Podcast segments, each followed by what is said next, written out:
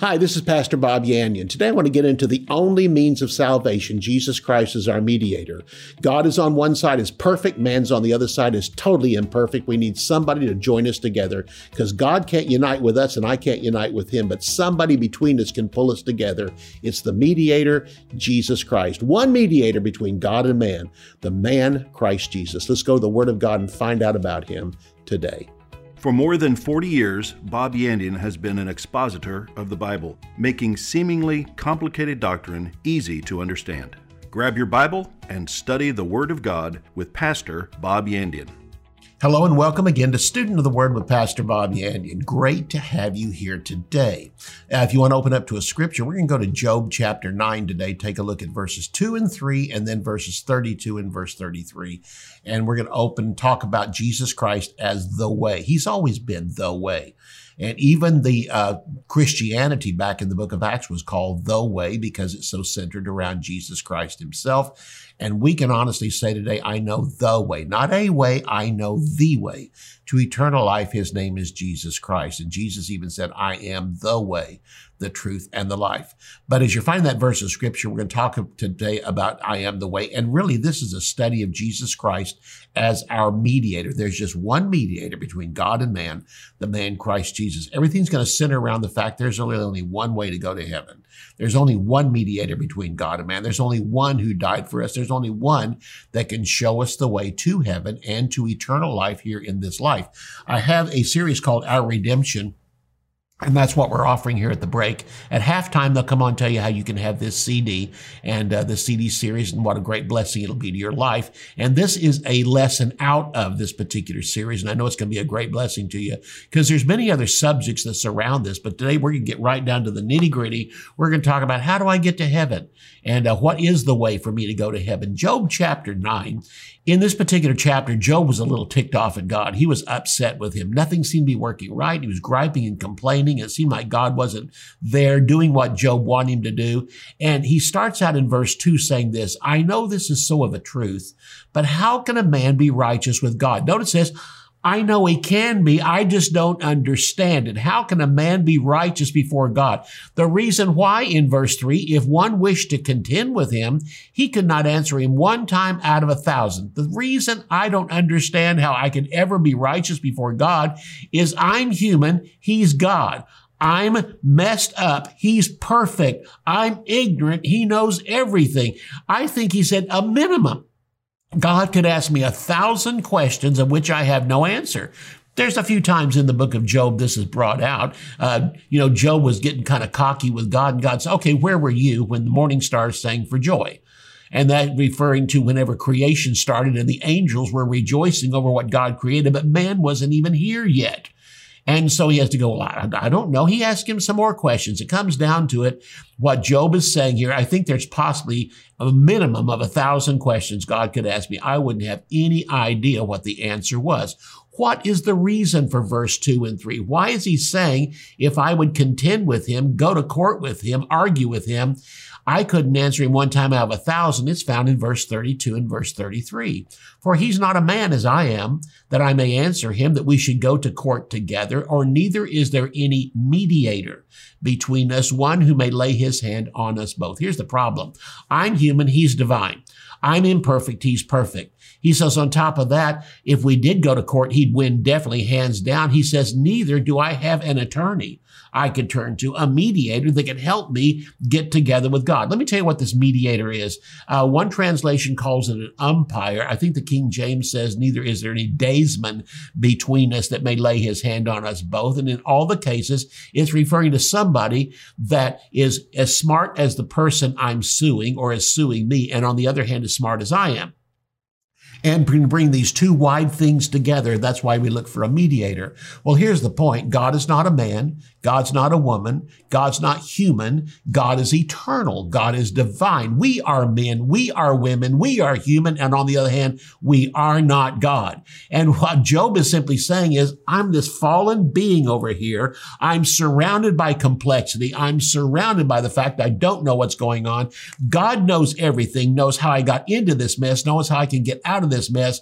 And he's simply saying, how can we ever come together? How can a fallen person ever get together with a righteous God? And he brings it out in the verse thirty-three. There's no mediator between us who may lay his hand on us both. Job, yes, there is. And yes, there was. And you know who it is. His name is Christ. Later on in Job, he brings out in later chapters, he said, I know my Redeemer lives, and I'll one day stand on the earth with him. He will be on the earth. And he's referring to Jesus Christ. He knew about him back there, though he didn't know his name was Jesus, didn't know he was Christ. He just simply knew him as Jehovah. Jehovah is the Old Testament title for Jesus Christ.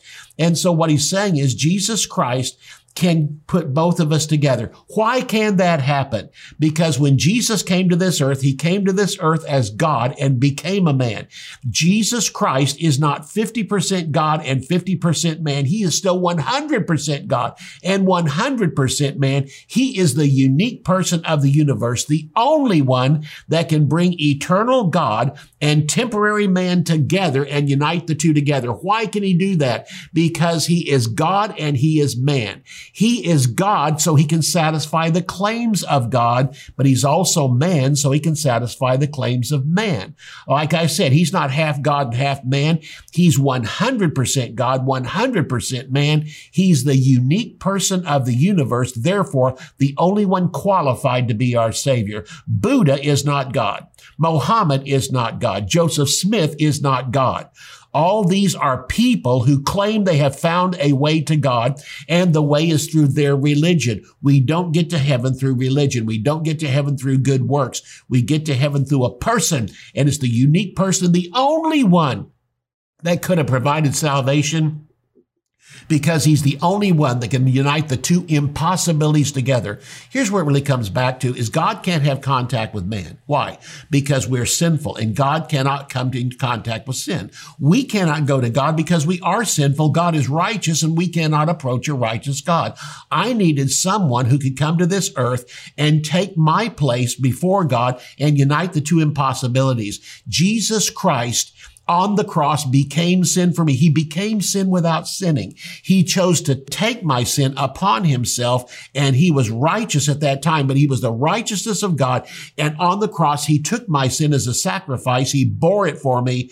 And then when he arose from the dead, he had conquered it. So the beauty of it is in John chapter one and verse fourteen, it says, the Word became flesh and dwelled among us. And we beheld or looked at his glory, the glory as of the only begotten of the Father, full of grace and truth. First John chapter one, verses one and two says, that which was from the beginning, that is the deity of the Lord Jesus Christ, that which was from the beginning, which we have heard, which we have seen with our eyes, and which we have looked on, and our hands have handled concerning the word of life. That life was manifested as we have seen, and we bear witness of it and declare to you that eternal life, which was with the Father, has been manifested to us. It's been manifested in Jesus Christ. As a mediator, Jesus lays one hand on God and one hand on us, and he unites the two impossibilities. That's what Job was talking about. Oh, if there was just some mediator, some daysman, some umpire that could stand between us and lay his hand upon us both. That is Jesus Christ. I can't come to God because God is perfect. I'm not. God cannot come to me because he's perfect, and he cannot come to me because I'm full of sin. Therefore, it looks like this impossible thing could never happen until Jesus Christ came to this earth as perfect uh, God. He could satisfy the claims of God as perfect man. He can satisfy the claims of man. And on the cross, he became what God the Father could not be. And that is he became sin for us, died for our sin, and conquered it. And now Jesus Christ can honestly stand there without any kind of fear at all, without any kind of prejudice at all, and say, I am the way, the truth, and the life. No man comes to the Father but by me. So again, Jesus Christ unites God with us and also unites us with God. All our communication with God goes through the mediator. This is why we do all things in the name of the Lord Jesus Christ. All of God's communication with us goes through the mediator. And again, this is how God communicates with us. This is how we communicate with God. Almost everything we do, as far as God is concerned, goes through the mediator. And what God does for us comes back through the mediator. Let's talk about this for just a minute. Let's talk about some of the titles of Jesus. What is the titles for the deity of Jesus Christ? That's Son of God and Christ. These are two titles for his deity. Well, what's the titles for his humanity? There are two main ones, Son of Man and Jesus. Jesus is a title for his humanity. Whenever he was born and they asked what his name would be, they said his name shall be Jesus. Well, that's the title for his humanity. There was no title attached to his deity because the title was already there and there from eternity past. But when he was born, that's the name of his humanity. Notice who grew up. The Bible says Jesus grew in favor and stature with God and man. So the deity didn't grow up. Jesus grew up. And so that's the title given there. Who was crucified? Well, God couldn't be crucified. How do you drive a nail through God? How do you put God on a cross? How does God die? It cannot happen. Therefore, the one that went to the cross was the humanity of Jesus Christ, but it was perfect humanity. Perfect humanity, which was born of a virgin outside the curse on all mankind, but then he resisted temptation throughout his entire lifetime and never sinned one time. And when he hung on the cross, he said on the cross that it was finished. Everything had been fulfilled. He kept every jot and tittle of the word of Jesus Christ. Hebrews chapter ten and verse five, there, at the birth of Jesus, from his deity, he spoke out and said, I have come to do your will, O God. I have come in the volume of the book. It is written of me to do your will. And he kept every one of the commandments of God. He kept every one of the prophecies and he fulfilled every sacrifice when he came. And on the cross, when he said, it is finished, it is over. That was the work of him on the cross. Oh, his work wasn't yet totally done till he sat down at the right hand of the Father, but everything according to the word of God, every promise of the word of God was fulfilled in that moment. And he said, it is finished. That was his humanity dying for us. It wasn't deity that died on the cross because deity can't die. Deity is eternal life. How do you kill eternal life? On the cross, Jesus again was there. He was God. How do you kill God? He cannot be killed. What died for us was the humanity and the perfect humanity of Jesus Christ. He died on our behalf. So whenever he was risen from the dead, it wasn't God that was raised from the dead. It was humanity that was raised from the dead with a resurrection body. In fact, the angel standing outside of that tomb had it exactly right. When the women came, the angel said, we know that you seek Jesus, who was crucified. Not Christ, Jesus, who was crucified. So if Son of God and Christ is a title for his deity, and Son of Man and Jesus is a title for his humanity, then what is the title for his union? Jesus Christ or Christ Jesus. Whenever you see that, it's simply talking about the two working together as one. And that's exactly what they did. Jesus Christ is the one, the only mediator for man to come to God and for God to come to man. I'll see you right after the break. Job asked the question, but how can a man be righteous with God?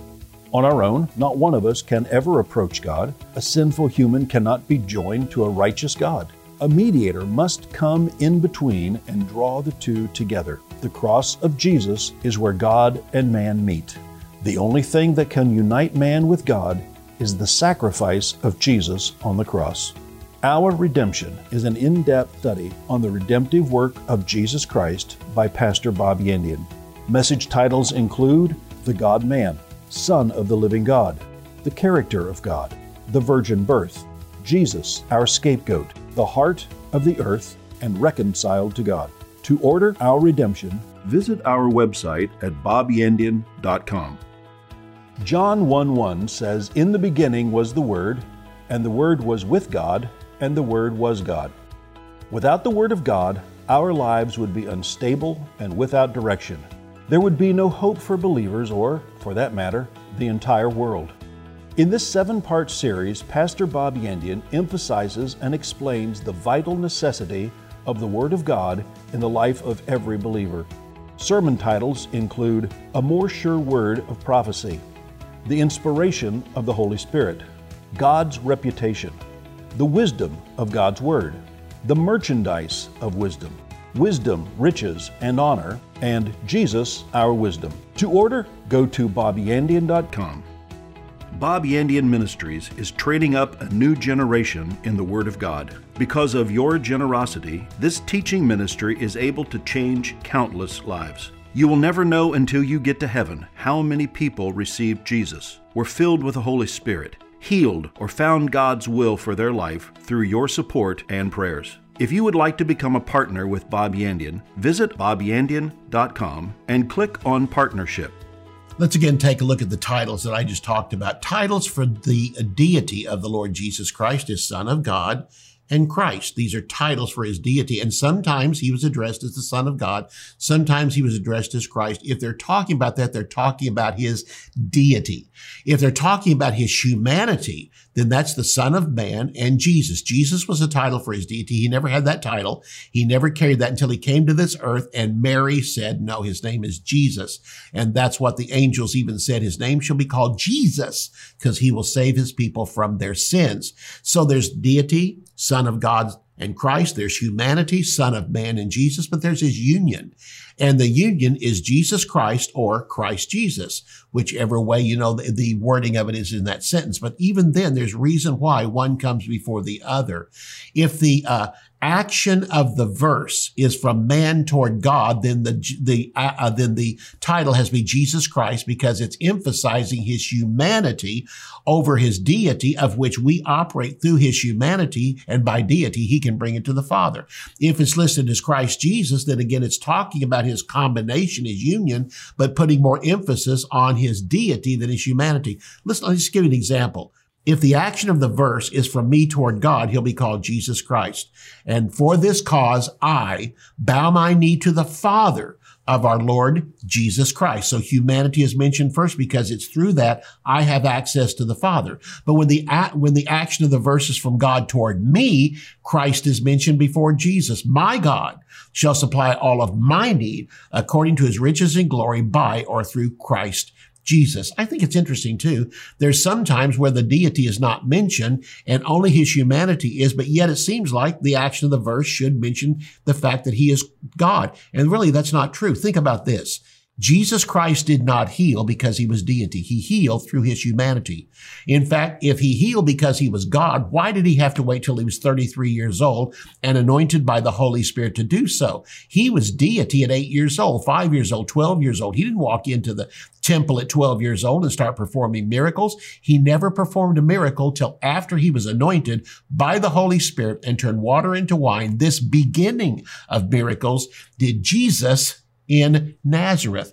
Interesting. Again, he healed because he was humanity. How God anointed Jesus of Nazareth with the Holy Spirit and with power, who went about doing good and healing all that were oppressed of the devil. Jesus healed because he was a human being anointed by the Holy Spirit to set it up before us. After I'm gone, you as human beings can do miracle signs and wonders in the same name. That's Jesus, and God can do it for you. If God could anoint Jesus of Nazareth and heal, he can anoint Bob of Tulsa for healing. Why? Because Jesus, listen, deity didn't come from Nazareth. Jesus came from Nazareth. That's where he was born, in that area, and raised in that area. And that's why, again, he's called Jesus of Nazareth. And so God anointed a human being with the Holy Spirit who went about doing good. And Jesus promised us that same anointing can come on you. That's why I want you to go to the upper room before you ever step out, because you're not just going to preach the gospel with your mouth. You're going to administer it through the deeds of laying on of hands, casting out devils. And just as I did it, you can do it too. In fact, you're going to do more than I ever did. I'm only here for three years doing what I'm doing right now. You're going to be here for thousands of years. Although he didn't say that, he said, you'll do many more. Jesus Christ is the one and only mediator for man to get to God. There's no other means for getting to God. Second Timothy chapter two, verses five and six, there is one God and one mediator between God and men, the The man Christ Jesus, who gave himself a ransom for us all. So this mediator is talking about from God toward us, and therefore he's called Christ Jesus. But he's also called a man. Notice we come to God, and the one who died for us was the humanity of the Lord Jesus Christ and conquered on the cross our sin.